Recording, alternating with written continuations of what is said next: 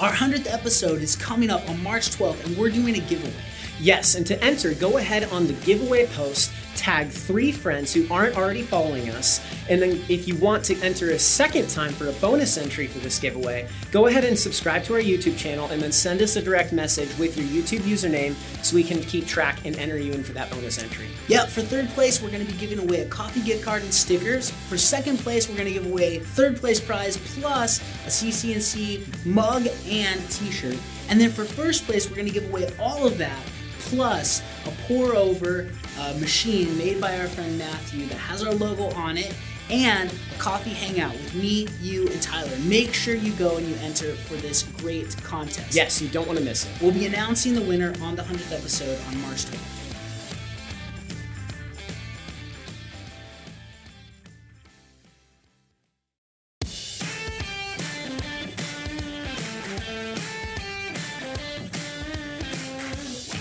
This is Christ, Culture, and Coffee, a podcast designed to help equip Christians to be able to defend their faith and be confident in their faith. Hi, welcome to Christ Culture and Coffee. I'm your host, Robbie Lashua, and I'm here with a very special guest today.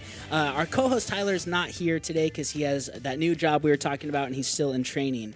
But we have a, an amazing guest on the show today, and you're going to be really excited and you're going to really be privileged to hear about the ministry that she's doing, the books that she's written. I want to introduce you to Mary Jo Sharp. Mary Jo, thanks so much for being on the show today. Hey, Robbie. Thanks for having me on. Yeah, so you just recently uh, came out with a new book called Why I Still Believe A Former Atheist Reckoning with the Bad Reputation Christians Give a Good God. That is an awesome title. Thank you.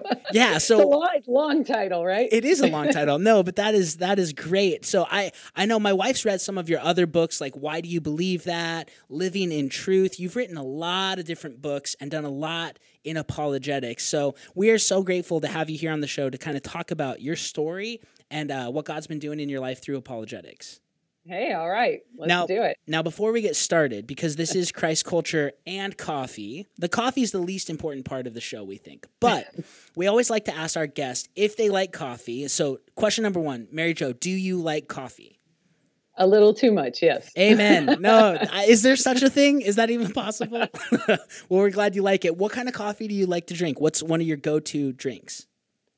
Oh, I am a black coffee drinker. I really like to taste yes. the beans, but I really don't want it, anything in it. That's awesome. I completely like right now, yeah, black coffee. Do you have a specific like now this might be getting too detailed, but do you have a specific region of the world that your favorite coffee comes from, like Guatemala or Rwanda or the Jamaican blue or anything like that? Ooh, I don't know. I mean, we have enjoyed some Ethiopian coffee. Yes. Uh, so that's been one that I can think of. I don't know if that's my favorite, but that's the one that I know that I like. Yeah, Ethiopian coffee is so good. The the African coffees are um they have like fruity notes to them where like the south american they have more like a cocoa and, and dark cherry flavor and things like that. So i agree. I really like african coffees a lot. I went to rwanda last year. Uh, my friend's a missionary out there and he hooked me up with all of these different coffees and they're so like i'm spoiled now. I can't just drink like regular stuff. I'm a complete snob so. Yeah. That's what my husband says about living up in the northwest. He's like i could never go back. I'm sure. Just like my coffee snobbery has just hit a ceiling like it's busting through now. That's awesome. That's okay though. That's that's a good thing. God god made every seed bearing plant right for us to yes. enjoy and we've there really taken advantage of that with the coffee beans so.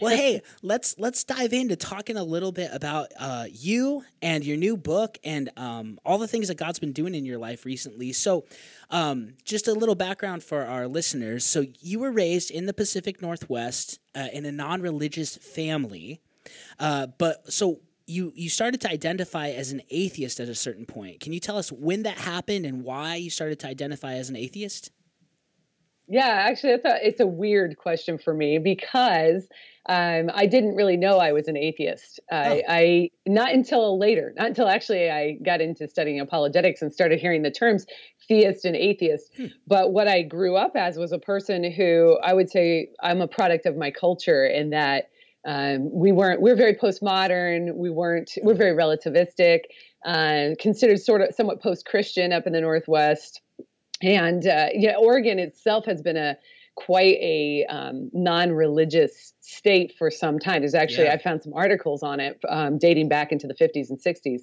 Hmm. So it's just it's I'm a product of my environment. I wasn't raised in church, but I was raised with a healthy sense of awe and wonder at the universe in which we lived and a respect for the beauty that I saw all around me in the Northwest and nature. And um, I like, that, you know, my dad was a huge Carl Sagan fan. I like to tell oh, people oh, wow. he loved cosmology. I have a picture of him laying on an Oregon beach with cosmos just draped across his chest, his sleep while That's great. It.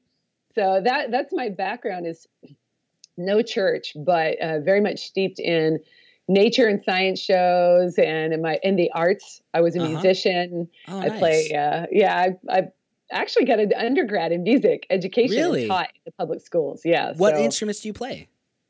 Well, you have to play all of them to get a music, an instrumental music ed degree. So I play okay. everything badly, except my primary instrument, which is saxophone. Oh, really? Yeah. That's cool.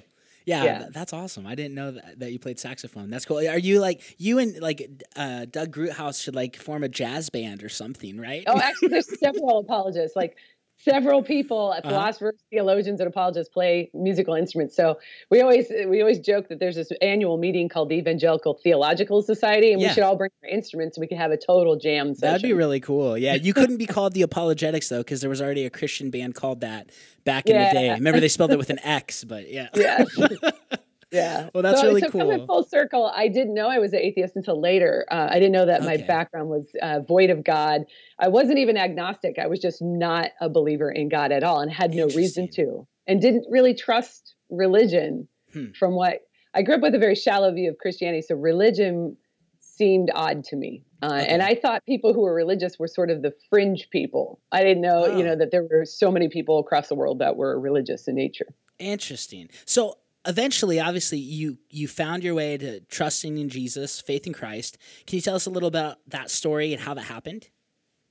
Yeah so i did have that awe and wonder at the beauty i saw around me and i had ex- experiences in um, my band program in high school. I was in a very good band program. So we would play these amazingly beautiful works of art.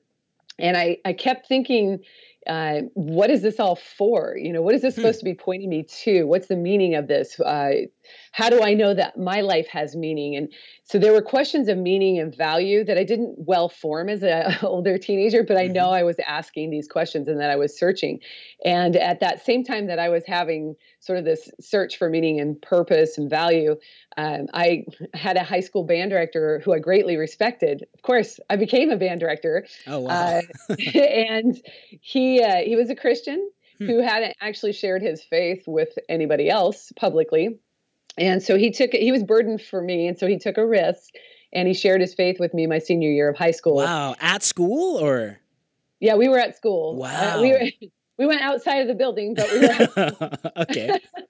And uh, he was a he was a good friend of the families as well. So he um, gave me a bible and he said mary jo when you go off to college you're going to have hard questions. I hope you'll turn to this. Mm-hmm. and prayed with me and he hit me at just the right time when i had questions and I was looking for answers. And so I, I actually began to read that Bible. Mm. It was a NIV one year, so it had readings okay. for every day. Yeah. So I was reading, you know, parts of the Bible every single day, and uh, I got to the point where I came to believe that there was probably a God. Mm. And I needed to check out because he, you know, the, this this God, this concept of God, started ticking all the boxes. Like oh, this is why I think I have meaning. Oh, this is why I believe in justice and injustice. These are things that are ah. really important. Like it started making sense of the universe. And so when I went off to college, I actually did like sort of the opposite thing. I didn't go off to college and lose faith. I went off looking to, you know, find out what faith was all about. Interesting. And went to church on my own. you were rebelling from your atheistic family's background and going to church, experimenting right. in college. Yeah. Right. Wow. wild experimentation of church life. That's so funny. That's fascinating. You know, your story reminds me of um, you know Justin Martyr, right? Second century apologist. So, uh, reading about his conversion is fascinating because he was studying philosophy, and then one day he went to take a walk on the beach, and there was an old guy he met who was a Christian who introduced him to the Lord and he became a Christian then and there. And then he goes on to write all these apologetics books. It's kind of like your story. There was a teacher that was just faithful to share truth with you. And now you're out there doing all this stuff. It's really interesting. I, I don't know that my story's going to end the same as Justin Martyr. Well, let's hope. Yeah. let's hope not, right? But yeah, hopefully your books will continue to be read for, you know, hundreds of years maybe after after you're gone that would be awesome so well hey so now in your story you eventually like you said you start going to church and you start experiencing a weird culture shock when you kind of joined the christianese world right? Can you tell us a little bit about about what happened there and your experience with that yeah, so that I tell some stories in the book about that about how, you know, here's this Portland, Oregon girl who doesn't know really anything about church culture and I step into this southern evangelical church mm. um, as a new believer. So after um, after I started going to churches, I eventually found one where I heard a clear explanation of the gospel, and I actually the, the, uh, accepted Jesus when the pastor came and visited me at my apartment. Okay. So um, so I'm visiting this new church, and actually, by this time, I'm married. I was young, married in college. I was one of those girls that met my husband and knew that we were going to get married. Right oh yeah. did he know, or did you just know? I knew. Okay, well that's good. so we were young marrieds, and uh, he was a Southern Baptist boy. Had grown up mm. in Oklahoma in a small town. We we're quite a pair. Wow, what a uh, difference between the two of you. Yeah, that's interesting. That's what we say. God has a good sense of humor putting us together. so we're going to this church, and you know, I'm nervous because this, you know, my first, I just became a believer, and this is going to be my first worship experience mm. where I tell the church I've become a believer and all that. So my husband and I are getting ready, and I ask him, like, is this appropriate? Is what I'm wearing appropriate for church? And he's like, oh, you look fine. You're a fine looking woman, blah, blah, blah, laying it on. Yeah.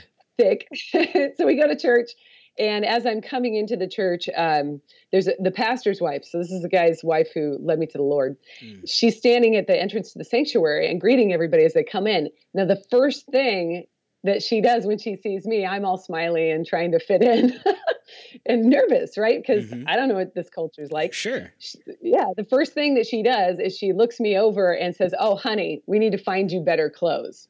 Oh, that's awful. that's my hello, welcome to the church, Jeez, right? Yeah, that's terrible. So that I, I, shared that in the book as an instance of many things that happen. It's an example of the kinds of things I experienced where I sort of feel like people were trying to make me fit the culture rather than trying to disciple me mm-hmm. to become more like Jesus.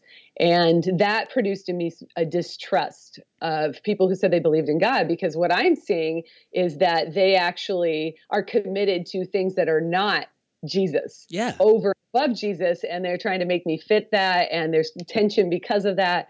So I began to say, you know what? I don't see these people as really believing the Bible. I actually see them as, you know, that's something they profess, mm-hmm. but in their daily lives, they're just wallowing in their vices. They don't even try. I, I, I saw patterns mm-hmm. of ugly behaviors where people weren't even trying to live as though the Bible were true.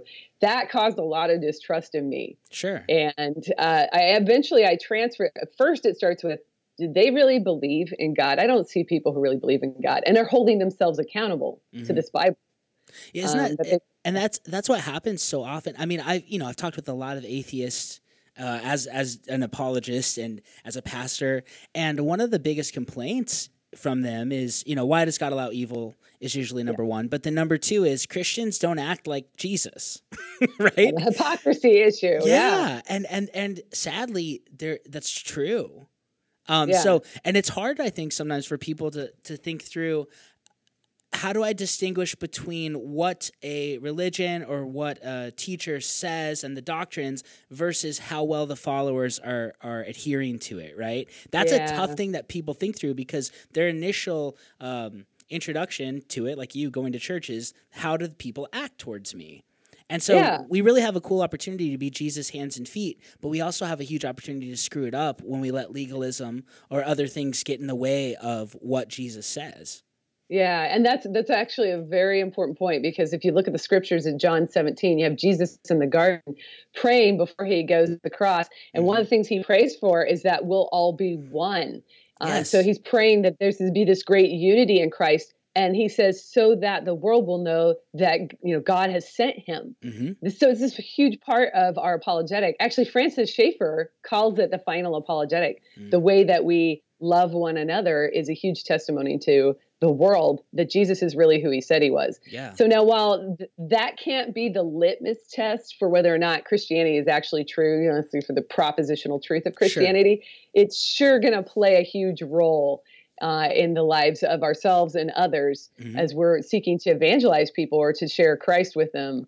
If they don't see it yeah. and they think we're a bunch of hypocrites, uh, and we're not admitting when we're wrong and we're not working on our vices and we're not trying to become more Christ like, these are things that are going to keep people from wanting to be a part of our community. No, that's the truth of it. And I was recently reading about, you know, the the Christian movement of the first couple of centuries after Jesus' death, and those people were insane about loving their community. Like, you know, they would they would enter into places and they would uh, serve the sick and the diseased at the point of where they got sick and diseased and they got killed from it but they didn't care when the rest of pagan society was trying to ostracize themselves from these sick people. Or you even think about the Christians who would go to the, the public dumps in the Roman Empire and take little girls that were left for dead and adopt them and raise them as their own. Like that's the type of Christianity that that that spread you know throughout the roman empire and yeah. and then we're over here chastising people for not dressing like our southern baptist culture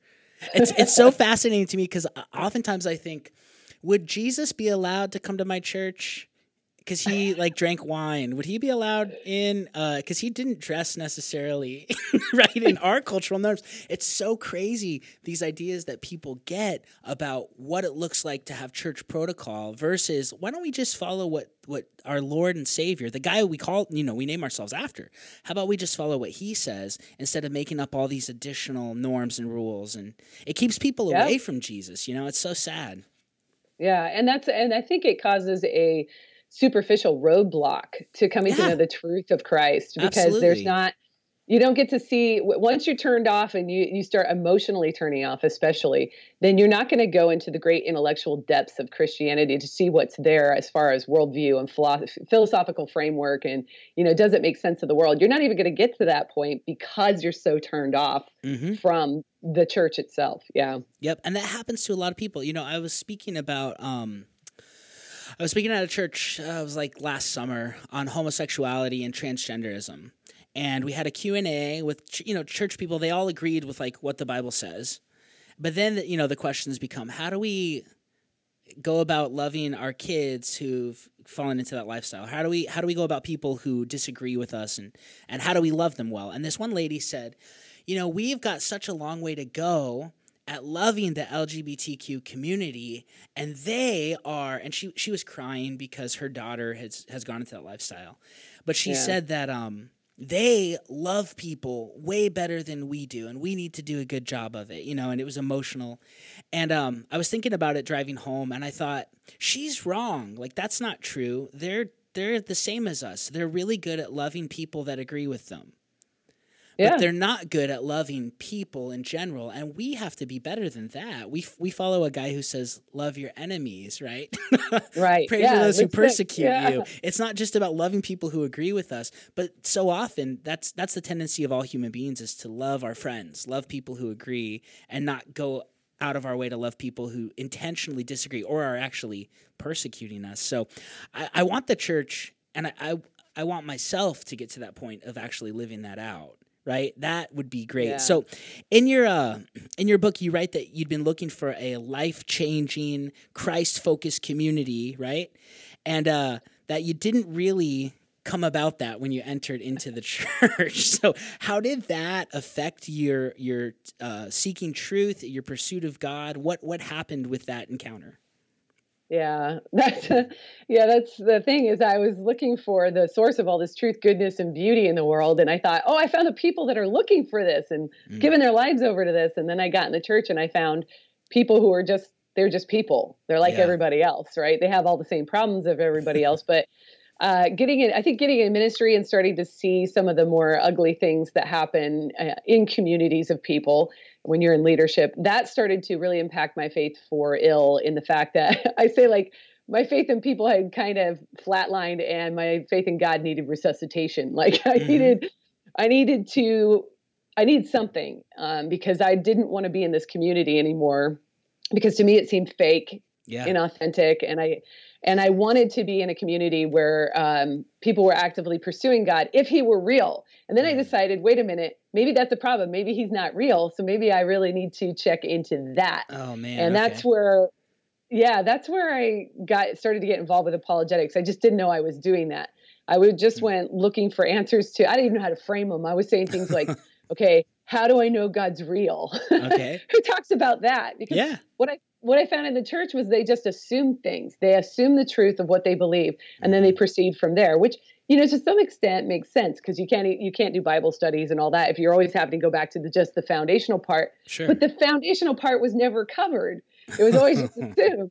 So I didn't know how I knew this was true, and I went looking for answers to that. Maybe I had gotten duped. Maybe I just needed God at a certain point in my life, or I, you know, I I was having a hard time as a young college student. This filled a need for me. I was trying. What happened to me? And I needed to figure that out. Mm-hmm. I, by the way, I got to a point with the church where, when I considered, well, maybe I need to look at whether or not this is true. Mm-hmm. I, I had to think, do I even want it to be true? And, and that's that an was, important question to ask yourself. Yeah. Mm. Yeah. Because I wasn't sure if maybe I desired to find it false because I was so done with mm-hmm. people in the church. I was so done with this community. And that was a thing that was hard. I don't think I really knew that idea like until I started reflecting on it later. Like I think I was looking for a way out. Hmm. I think I was looking for something else, something other than this. So you could move to the friendly community that was seeking truth and beauty because it wasn't found in this church, right? Right. That's so, so interesting. That's that's a huge question to ask yourself, which I think a lot of people when they have doubts don't ask themselves.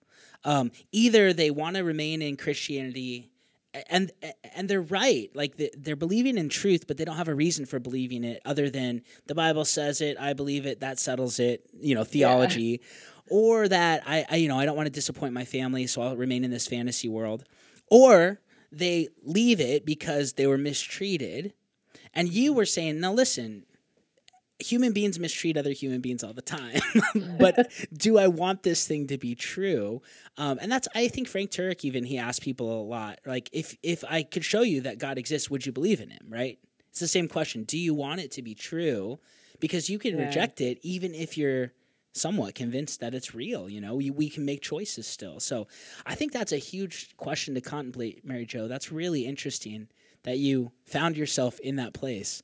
So, so, so, yeah. okay, let's keep moving on with the story. So you were a music teacher early on in your career, mm-hmm. and then you like do a whole 180 and you say, I'm going to go into a master's program in apologetics at Biola University how how did you hear because you said you know you didn't know you were even asking apologetics questions how did you hear about apologetics and then decide i'm just going to go study that at biola yeah that was because i i had one day snuck into the church library looking for these kind of books I didn't want anybody seeing what I was doing because I didn't even tell my husband I was having these doubts. Mm. So I found the book, The Case for Christ by Lee Strobel. Yeah and uh, so that i started reading that and i went oh these these are the questions i should be asking like mm. this is the material that i need is the, the foundation work on whether or not christianity is true so then i started reading the people that he was interviewing and i started watching their debates like mm. william lane craig i went yeah. to william lane craig's debates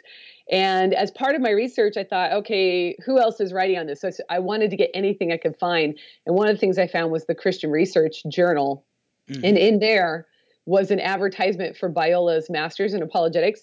And I opened up it's the, the, magazine and I look at this advertisement and it's everybody that I'm reading already, like J.P. Moreland and Gary Habermas. And so I went, oh my gosh, that was the second time in my life that I knew that I was going to do something immediately. And I, wow. you know, the first, the first was marrying my husband. Mm-hmm. The second was this apologetics degree and it was a w- complete 180 because at that exact moment in my life i was looking for a master's in music education okay because i wanted to go on and teach music at the college level and then go on and take my own symphony orchestra i had one in mind which was the boston pops symphony orchestra oh wow yeah So for those of you who are unfamiliar, that's John Williams Orchestra. The, oh. He used to be oh. there, and he wrote all the Star Wars music, the Harry Potter music, yeah. Indiana Jones. Yeah, He's a big the, time movie composer. Yeah. so I was dreaming small there.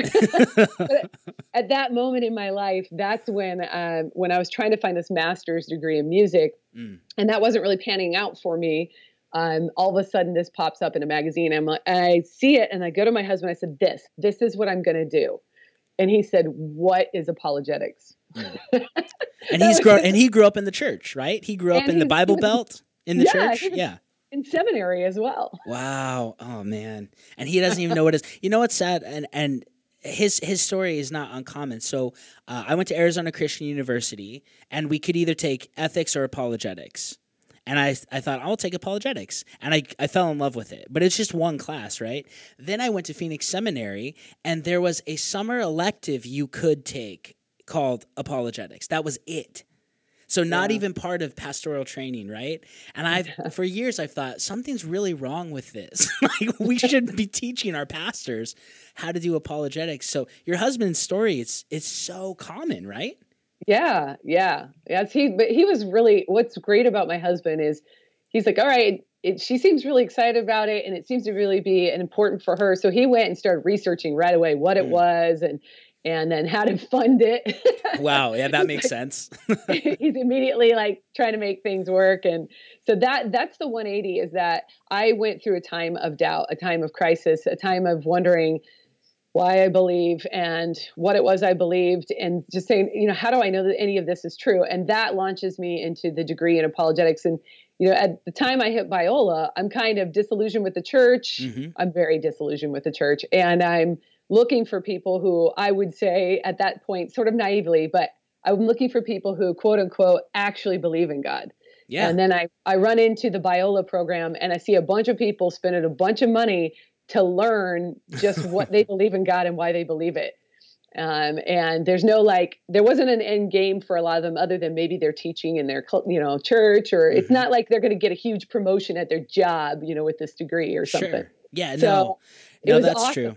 That is awesome. Like, and again, uh, I get no royalties from Biola. Actually, I had to pay them a lot of money for my degree from there, but uh, I can't highly recommend that program more. You know, it's so good. And also, what's going on with you guys at Houston Baptist? I say oh, yeah. that's probably the next best apologetics, in my opinion. That it's it's great what you guys are doing over there and all the profs that you have. And I'm hoping that more Christian universities will develop apologetics program. I know uh, Colorado Christian, right? They announced that they're having the Lee Strobel School of Apologetics starting up, yeah. and that's where we need to go. And I, I would like to see apologist be synonymous with pastor again because that's what exactly. it used to be. And so, yeah, really excited about um, what's going on at Biola. But let's talk a little bit about okay, so you go to Biola, you get the knowledge, you see real Christians who love Jesus, who are intelligent and have reasons for what they believe. And now you are an apologetics professor at Houston Baptist University. Yeah. So how that is like a crazy leap from I'm really sick of the church. Now I'm involved teaching apologetics to a bunch of Christian kids. So in in your teaching, you kind of base it on helping other people understand their faith, which builds confidence, but then also be able to share their faith and their arguments with other people so that they can go out and evangelize well. But you have, um, I think you have an interesting leg up with this because you've seriously doubted your faith, and apologetics is kind of the thing that brought you to faith. Um, so, so I grew up in the church. I don't have that. My story is more like your husband's, right? Um, so you have a credibility with atheists that I don't necessarily have. And how have you found that to uh, help out with your your teaching at HBU and your writing and your speaking? How how's all that kind of coming together with what God's done throughout your whole life? Yeah, yeah. I think so. I think my I don't know how much credibility it gives me with atheists. I guess it depends on the person. Sure. But I do I do have a background where I wondered what religion was for and thought it was weird and thought that was for people on the fringe of society. So I I think it part of my atheist background what it does for me is that it helps me be more empathetic up front mm-hmm. with the atheist questions and with people saying that they're atheist because I remember Christianity being weird I remember thinking that to myself. Like, I could see how they would think, like, can't you see how odd this is that you believe sure. in this immaterial realm and, you know, you believe in this God being? And I'm like, yeah, actually, I can because I remember what it was like to be that person. Mm-hmm. So um, I think my my background has really helped me, as, as far as my atheist background, that's helped me with being more empathetic and not uh, adverse to people who say they're atheist right off the bat. Mm-hmm. And then um, the just going through the time of doubt, I think has really helped me because obviously I've had to work through some of these really hard arguments. Mm-hmm. So I'm not just saying the Bible believes it. Uh, or the Bible says that I believe it, that settles it. I'm yeah. actually having to dig through, well, why do I trust the Bible? Well, why do I trust there's a God? You know, I have to dig through some of these fundamental issues. How do I know that I can trust my reasoning skills? Things like that, you mm, know? Yeah. So, d- having dug through all of that, I'm looking at these atheist guys and I'm saying, you know, um, I understand your questioning. I'll join you on that instead of it's not. It doesn't have to be combative. Uh, I can actually come alongside you. Uh, and in fact, C.S. Lewis said, you know, where we have a similar question with someone, we have a friend. We don't necessarily have to have the same answer. And I think that's sort of my approach from going through doubt and going having this um, time of questioning. I can have friend, an atheist who is having the same kind of questions mm-hmm. about is there a God and how do we know that and you know why would you say that you believe in things like the immaterial realm and all that so i think that's what actually helps me uh, in my teaching and speaking to others is that um, i'm not really intimidated i'm more curious about why people hold differing views from what I hold. That's so great because I, I and I, so to be completely honest, so I grew up in northern Arizona, which was founded by Mormons. I don't know if you know that, but northern Arizona was yeah, founded by actually, the LDS. So, um, so a bunch of my friends growing up were Mormons, right?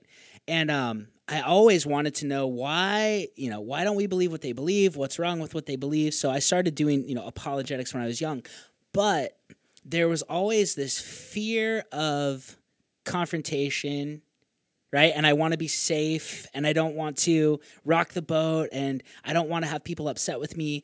And um, I, I, grew out of that, thankfully. And now it's fun to talk with people who disagree with you. But but I think a lot of Christians have that tentative, hesitant. I'm a little scared to talk with people who disagree with me because I don't want to offend them.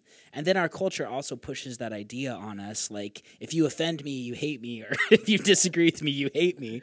And um, when you just love people and you're nice to them, they let you disagree with them. It's very interesting. Like that's not the real world. We live in this fear of something I don't think really happens too often. And so I appreciate that that's kind of how you approach it.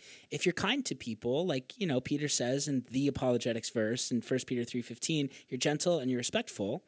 Um, it goes a long way. We're actually in a couple of weeks, uh, we're having an atheist on our show, uh, and he he made a response video to one of our old videos, and it went viral. But I was it was so interesting because uh, all these atheists would watch our video and they'd come on our YouTube channel and just write a bunch of hate, mean stuff, right? Yeah. And but he was nice in the video and he's really funny, and so I'm excited to have him on the show. But uh, we've been Facebook messaging, and it was cool because he apologized and said, "Hey, I'm really sorry that all these people are being mean to you. I don't want to be like that, and I don't think what they're doing is right." And I said, "I agree with you.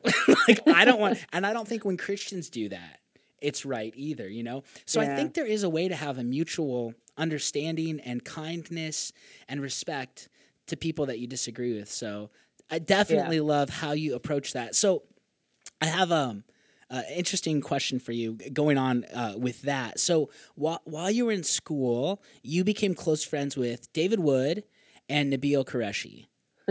so David Wood actually, him and I, we just spoke at a conference out here in Phoenix last weekend. Uh, the oh, okay. Doctrine for the Block, he was out here for that.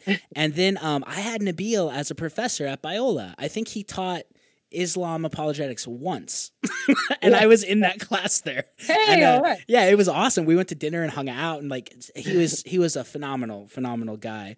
But as you became friends with Nabil and David, you say that they taught you that people and God were more important than having your own little haven in the way you wanted to have it. So how did the friendship with those two guys kind of change your life and and, and set you on the trajectory to what you're doing now?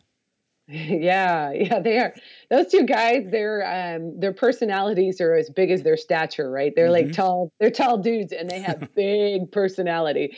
Um but for me, those two guys, one of the the first ways that they changed me was that um, in, my, in my church experience, they were the first two that really took me seriously for the ideas that I had, for mm-hmm. the thoughts that you know I was thinking about. You know, how do I know God exists, and how do I know what what religion has truth, and those mm-hmm. kinds of things. They really were the first two guys that really respected me and my opinion, and not just that, but saw that God had gifted me with some of these ideas and this way of mm-hmm. thinking, and wanted to use it for the way that I was gifted. And so those two made an impact on me in that they uh, they saw what I had and they wanted to run with it right away. Mm-hmm. They thought that was awesome. uh, and then um, they also taught me in that process of sort of like drawing me into their ministry and and respecting my views and saying, "Hey, put your stuff out there. Hey, let's do debates. Hey, let's you know." They taught me that I had somewhat of a selfish heart um, because I watched I, I didn't really want to be a public Christian, and and that's mm. kind of very much my culture that I grew up in, which that that relativism of well that's good for you but keep it to yourself you know pe- mm-hmm. nice people don't talk about religion and politics kind of thing sure and here i am with david and nabil and nabil was when i met him he was just coming he had just become a christian the, the august before and he was you know just thrown into the biola program mm-hmm. Eh, to get an education in christianity and he pretty much left everything like he his family was very unhappy if you know yeah. his story with what happened with him becoming a christian because mm-hmm. they were an upstanding muslim family and in their community mm-hmm. so this was devastating to them and i watched the the anguish and pain that he went through with his family how much he sacrificed to be a christian and then i saw david who's this sociopath who just yeah. And let me say something to that. You're not being mean. He's literally a sociopath. Yeah, he doesn't exactly. feel emotion.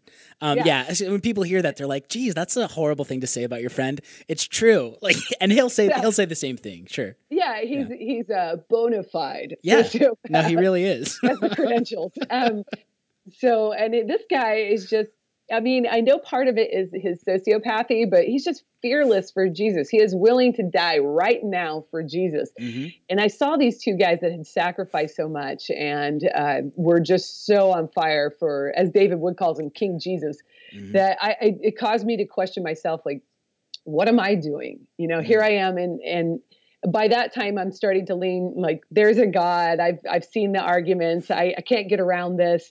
And now why am i so afraid to commit to that publicly? Mm-hmm. why don't i want to share publicly what i believe? And i think david and nabil helped me see that. I'm kind of a jonah running away mm. while they're sort of a paul and silas running right into trouble. Sure. and they helped bring me around to a point of saying if this is true I should live for it as truth mm-hmm. and be willing to publicly proclaim it and not be ashamed. Mm-hmm. And actually try test out that verse, you know, that Paul says, you know, he's not ashamed of the gospel because mm-hmm. it's the power. It's the power, right? Yes. And uh, so trying to get myself up to being a public Christian. It just David and Nabil really just threw me into public Christianity and said, you know, try it out, see what happens. Mm. God's there and He's going to catch you, you know, and uh, that was scary for me. But yeah, those two sure. things really taught me that I didn't really want to do that. But when I saw them and how they loved Jesus, mm-hmm. it was so inspiring to me to um, stand up for what I believed. And um, yeah, so I would say that's David and Nabil really brought me into looking at my own life and how I was living my life as a Christian. Okay. And, well, and they really brought me around to that. That is awesome. Well, and and thinking about being thrown into, you know, full time ministry, public Christianity for Jesus. You said it, and it was like a scary thought years ago, I don't remember. I don't even remember when this was, but I saw a YouTube video of David Wood and Nabil and you going up to Dearborn, Michigan, to like an Arab festival, and it was like I was I was scared watching the video. so how did you like? handle that. Like that was I remember you specifically saying, "This is America. You can't do that. this is America." Um, and I thought, "Oh my gosh, these people are nuts, right?" Um, but that's that's what you're talking about. These guys would just push you and themselves into let's go and share Jesus with people who need it and let's go and combat the ideologies of our time even in the most yeah. scary of situations. Our, our listeners might not know, but Dearborn, Michigan is like a Muslim hub, right? It's it's the most populated area in the country of Muslims, and they yeah. almost have, and I don't know a ton about it, but they almost have like Sharia law enlisted there, right? Yeah, that's what we were trying to discuss in the video is that we weren't being treated with um, the American laws uh, when mm. we were up there and we were talking to people on the street and we were filming and we were we were being told we couldn't do certain things but that were constitutionally our rights to be able to do so mm-hmm. there was that's what was going on in dearborn and the next year that we went up there david and nabil actually got arrested at the same festival so oh, man. that yeah that we uh, we had some wild times but the the point being that yeah, they threw me into uh, ministry and showed mm. me, you know, like I didn't instantaneously combust. I'm still around. Yeah, you're doing good. and, yeah, sure. Yeah, and we've had, you know, people who are very aggressive towards us, mm-hmm. and mm-hmm. it's okay. Uh, it's okay because what we're doing is we're trying to share uh, the truth with people. We're trying to share love with people, and we're trying to do it with gentleness and respect. And that's, I mean, again the the truth is going to offend and and mm-hmm. not that we should be offensive but the truth is going to offend Absolutely. so some of those things are going to happen and once you find out how you deal with it you kind of like you said earlier you just kind of get past it you you grow beyond that and you go yeah it's going to happen mm-hmm. um, i'm not going to be a purveyor of that type of feeling but it's going to happen to me because yes we live in a fallen world. Yep. So yeah, David and Nabil really helped me with that. And like you said, they kind of threw me into the fire. Yeah. Like, no, right they away. did. that was right after I graduated from Biola. There's a bam, right into street witnessing and yeah. That's amazing. you know, it's interesting like hearing so cuz so you didn't grow up in a Christian home. Uh, David didn't grow up in a Christian home. Nabil didn't grow up in a Christian home. But God takes an atheist from the Pacific Northwest and a sociopath who spent time in prison and a former Muslim. And now the three of you have written books and and doing apologetics ministry. And, and since, you know, Nabil's gone home to be with the Lord.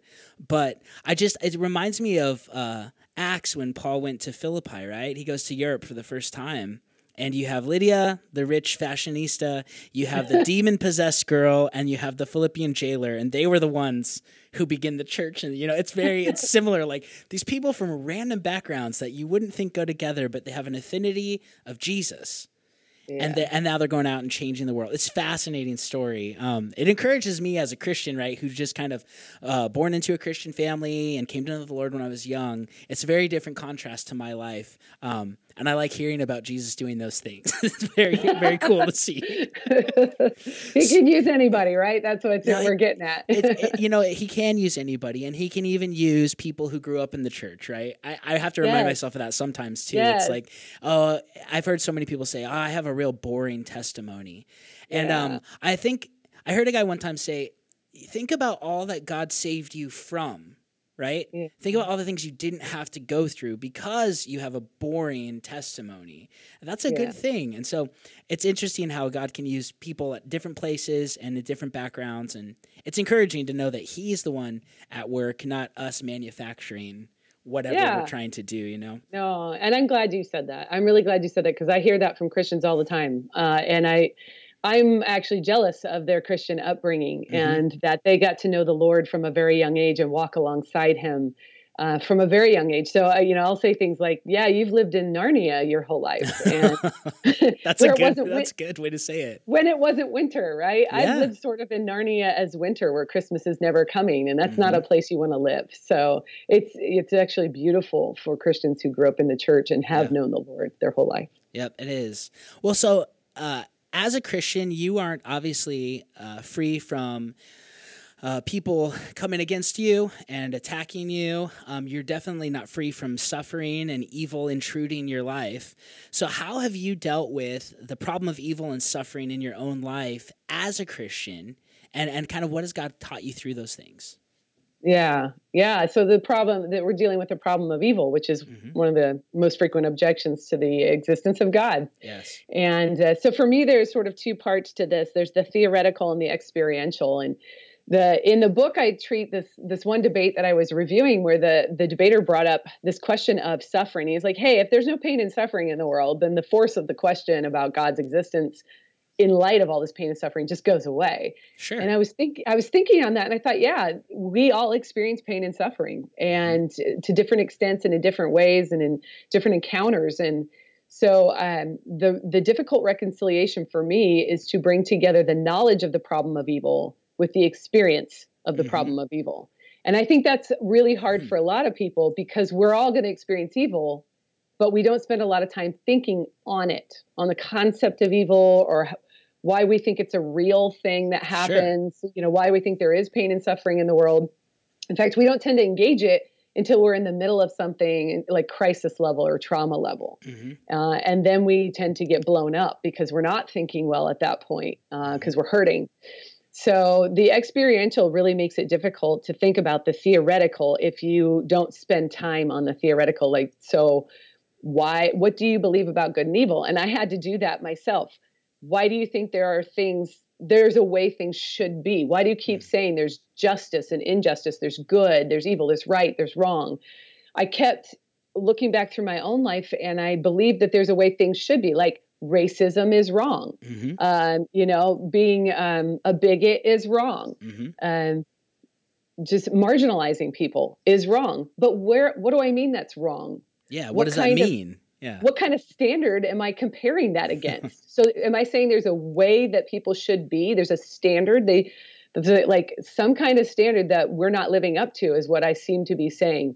Mm. And that's what I'm seeing in this world. But the problem is, what is that standard? Mm-hmm. Well, it seems to be a standard of good, some kind of standard of good. This isn't the way things should be uh, racism, bigotry, all that. But there's a way things should be. Mm-hmm. And it's a, a, world in which all of that doesn't exist, or a world in which we all do what's right to each other and love each other and all that kind of stuff. So that standard of good seems to be there for everybody, no matter how they mm-hmm. flesh it out in their culture, no matter what time we live in. So, what is that standard? And for me, as a Christian, I, well, as a person who grew up without Christianity and then later on consider you know became a Christian, I started looking through the options. Well, what's out there to explain this standard of good that we all use? Mm. And I'm not going to go into the full detail of this, but long story short, I keep coming back to God as a standard of goodness mm-hmm. and the the Christian God and His qualities and His attributes seem to be the kind of thing that we're all looking for. Mm-hmm. And that's why, you know, for me, the Christian story best explains that there is a standard of good, mm. that creation was originally good, but now it is not um, because we've used our good gifts to do really bad things. Mm-hmm. Um, and so we have this. We call it Christians will call it a fallen world mm-hmm. because uh, there's there's death and destruction in the world as a result of evil. So not only do we see that explained in the Christian story, but we actually see an answer to that in the Christian yes. story. Yes.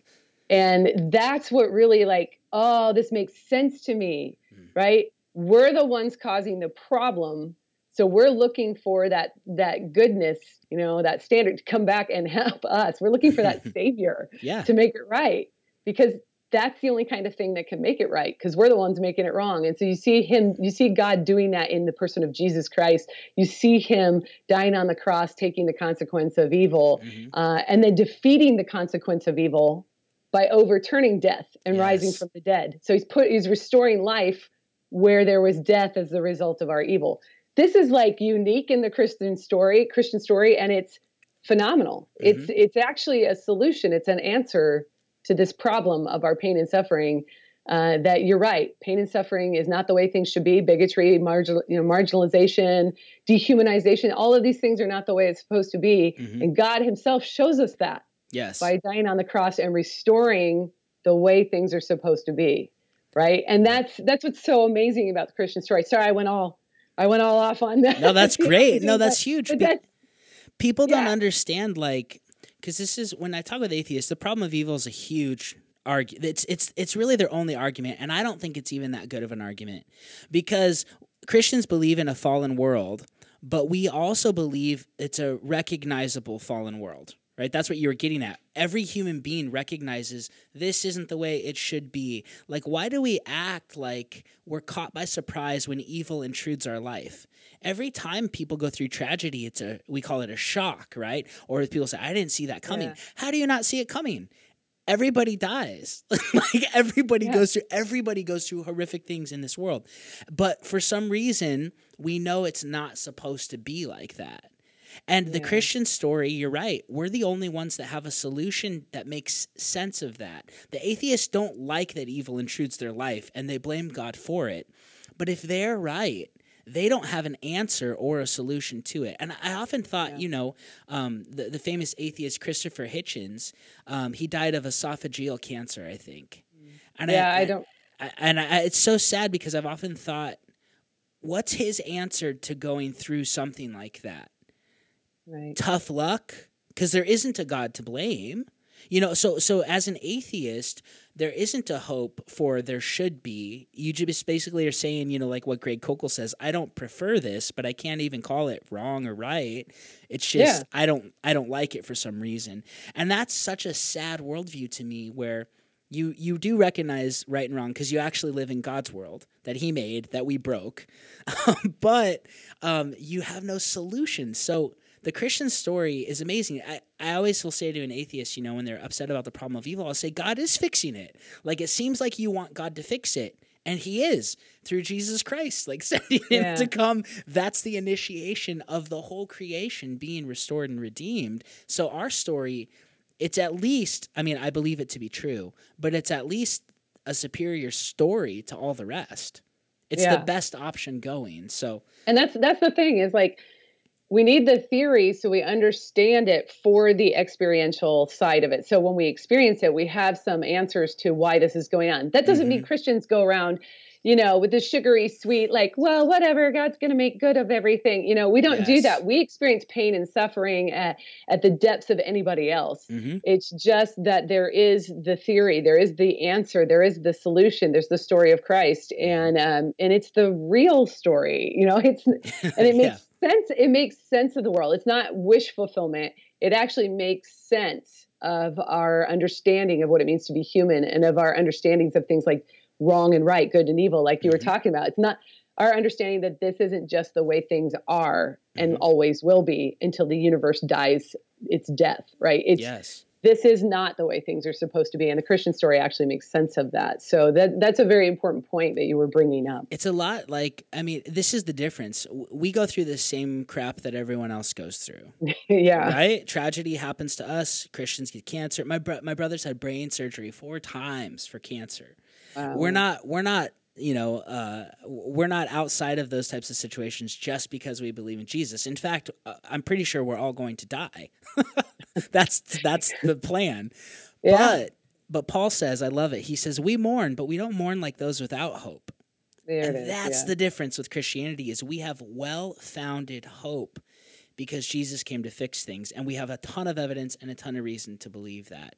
Um, yeah. So yeah, the problem of evil it, it, we need to I, I, like how you said it like you need to know it intellectually prior to going through it because when your emotions are all over the place it's not the best time to learn about it necessarily yeah. right? As a pastor when right. people are going through tragedy i don't say well hey let's talk about the logical problem of evil. That is not where they're at yeah, you know? Can, so no that's not good that's not good counseling right? It's not at all good counseling. Um, but people should know it prior to the tragedy yes. entering their life. So well hey uh, just kind of wrapping up, um, what's your relationship like nowadays with the church? I know you had kind of a bad experience when you first started going, but what's your attitude towards the church? Do you love the church? Why? What What are your thoughts on that? yeah, that's always the, the tough question, um, and it's one that I would say I still struggle with. Is mm. what what does a healthy relationship look like with the church? Uh, in a fallen world, right? For um, especially for people who are in ministry who see all of this, all mm-hmm. the behaviors and the the patterns of behaviors in people's lives. Um, but for me, I treat it like a marriage relationship. Okay. There's days when you feel like you really belong there and this makes sense to you like oh i, I understand this and then there are days when you wonder what in the world you were thinking yeah what? you just want to walk away and say i don't need this mm-hmm. But the thing is, I treat it as though, you know, I made a commitment. Mm-hmm. And it wasn't just to the Lord, it was to his people. Yes. Um, and the we going back to Luke 6, which you mentioned early in the podcast, um, was that um, you know Jesus said, "Love your enemies." If you keep going, he said, "Do." He says, "Do unto others as you want them to do unto you." Mm-hmm.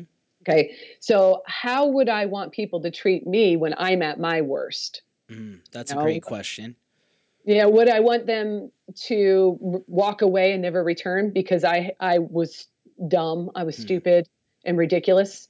Um, I think back to rough times in my marriage and I say, you know, I don't understand how Roger always stayed with me because I've said some awful damaging things and heated mm-hmm. arguments, especially about ministry. Mm. But I continue to love the church like Roger continued to love me because he knew I was just struggling. He mm. knew that I was a human being who had flaws yep. and uh, that I needed to be loved in my worst. And now I do want to caveat and say, you know, there are situations in churches, like I'm not saying you should stay through abuse or anything. sure. anything. No, like of course not. Uh, but what I am saying is like my relationship was with a lot of people who said a lot of horrible things to backstabbing, gossip, marginalization, all of that stuff. And I um, I'm trying to do to them what I would want others to do to me, whether or not they return it. And I think, you know, whether or not they're good to me. And I think that's the beauty and the genius of Jesus in that teaching is that he knows people aren't going to return good to you. Yeah. He knows that.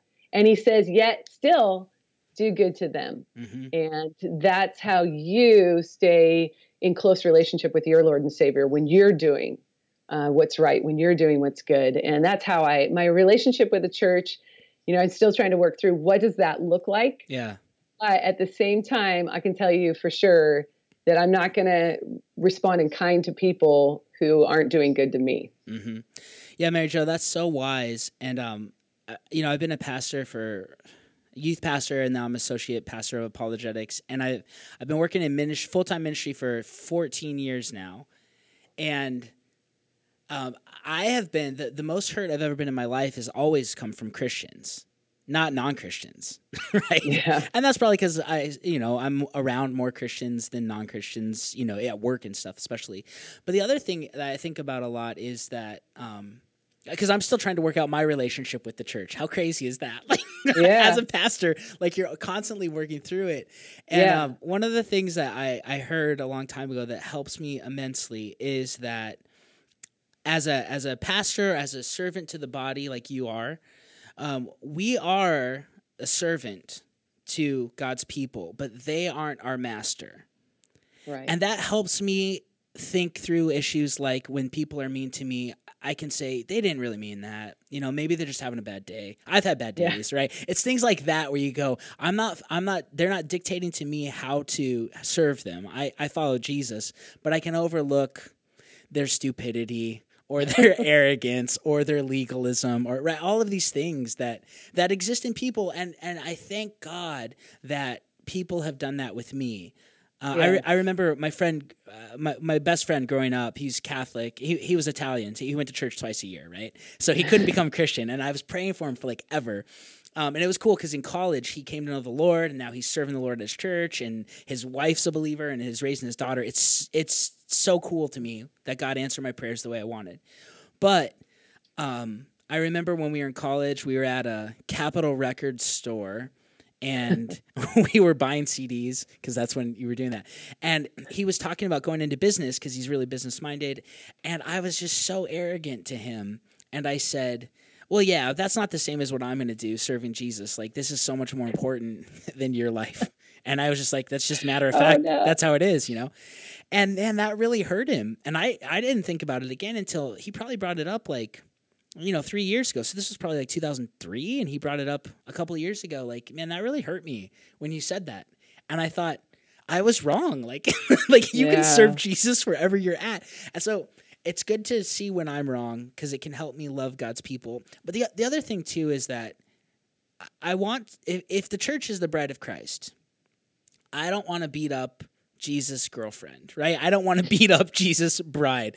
That that uh, uh, uh it kind of scares me a little bit, you know. And I see a lot of people distancing themselves from the church because the church is full of messy people who are really weird and they've got issues. And yeah. then there's some great people, but I don't want to. I don't want to add abuse or beat up on Jesus' bride out of respect for him, not because the bride's perfect, right? But because I respect him and I want to follow what he says. And if he values the bride that much, I I would like to value the bride in a similar way as he does. Yeah. And man, yeah. it's tough. I mean, it's really tough sometimes, you know? Yeah. There's a, there's a great quote by the author Daniel Taylor, and he says, Uh, what is amazing, however, is not that the church suffers from every kind of failing common to human beings, mm. but that simultaneously it's still the primary instrument of God's work on earth. yeah, so true, right? and it's like, I agree with you. You know, I that's why that's one of the reasons I wrote this book was because of the hypocrisy of believers issue sneaking up there next, you know, getting close to the objection from evil mm-hmm. and how often I hear it. And it, it's well, yeah, um, for me personally, I was hoping people who read the book see that I have this naive and idealistic view of what I expected out of Christ- out of Christians, mm-hmm. not out of Christianity, but out of Christians, sure. right? So, um, you know, they're just people, and that is why Jesus is dying on the cross. Yeah. Right? That's why he's dying on the cross for his people, and that includes the church, right? Mm-hmm. That includes the church, and she's still fallen. And when she, you know, when individuals get saved, they don't get like a tabula rasa. They don't get a clean slate sure. where their whole past is wiped out. Yeah. They're bringing all their vices and everything into the church with them. Yep. Uh, and that's what we're having to deal with. I mean, it would happen in an, I, I like to say, yeah, I got hurt in the church, but you know, I could go to an atheist donut eating society and there would be the controller there would be the insecure sure. person there would be the gossip there would be they're they're everywhere. It doesn't matter if you're christian atheist muslim hindu whatever. We're all people we have the same basic nature and we all have the same failings yep. um, as well as triumphs. And so i have to remember that you know that i i have this phrase of like i'm living in this tension of the beauty of salvation and the beauty of god's creation alongside the ugliness of human hypocrisy. And that is the tension that I will live in until Jesus returns. Yes. Uh, no, that's, that's that's that's beautiful actually. That's very true. that's exactly where the situation is.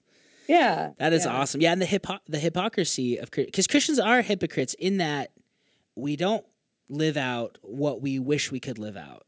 But yeah. I think that's every human being's like that, right? Like they're yeah. not living out what they think they should do, which points to we need this guy to help us. We need somebody to come and, and save us from this situation. So, well, Mary Jo, this has been a great conversation. I've really enjoyed having you here on the show today. Uh, I, again, I want to tell our listeners go out and buy her book.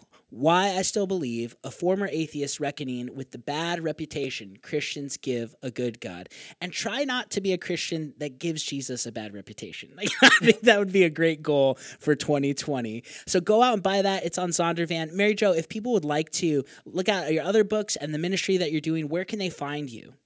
Oh, maryjosharp.com. Okay, maryjosharp.com. Yeah, and they can find it, more information, resources, great videos and debates that I like, okay. as well as all my other books. Awesome. And if they want to, uh, uh, how, how would they find it? Like, like if they want to enroll at HBU at Houston Baptist, you'd be all for that, right? In the oh, apologetics yeah. program, like you yeah. could be one of their profs. So, you know, if you live in the Texas area or if you want to travel out there, whatever, check out what they're doing over at Houston Baptist University. It's a really awesome, uh, awesome program. I've heard great things about it and we're also all fully online. So if you oh, don't want to travel, nice. if you don't want to travel, you can have me as your professor from anywhere in the world. And I will say that I grade all of my own stuff. So really, wow, yeah, you're, you're actually brave. getting me. so yeah, we'd love to have you at uh, hbu.edu forward slash MAA, and you can find out more about our fully online apologetics degree. Awesome. Well, Mary Jo, thanks so much for being with us today. Really appreciate it. And yeah. hey, make sure, uh, listeners, that you come back next week because for the whole month of February, we are having special, amazing guests on, like Mary Jo Sharp. So we're not going to reveal who it's going to be next week, but come back and make sure you tune in. Thanks so much for listening to Christ Culture and Coffee. We'll catch you guys next week. Thanks for listening to Christ Culture and Coffee.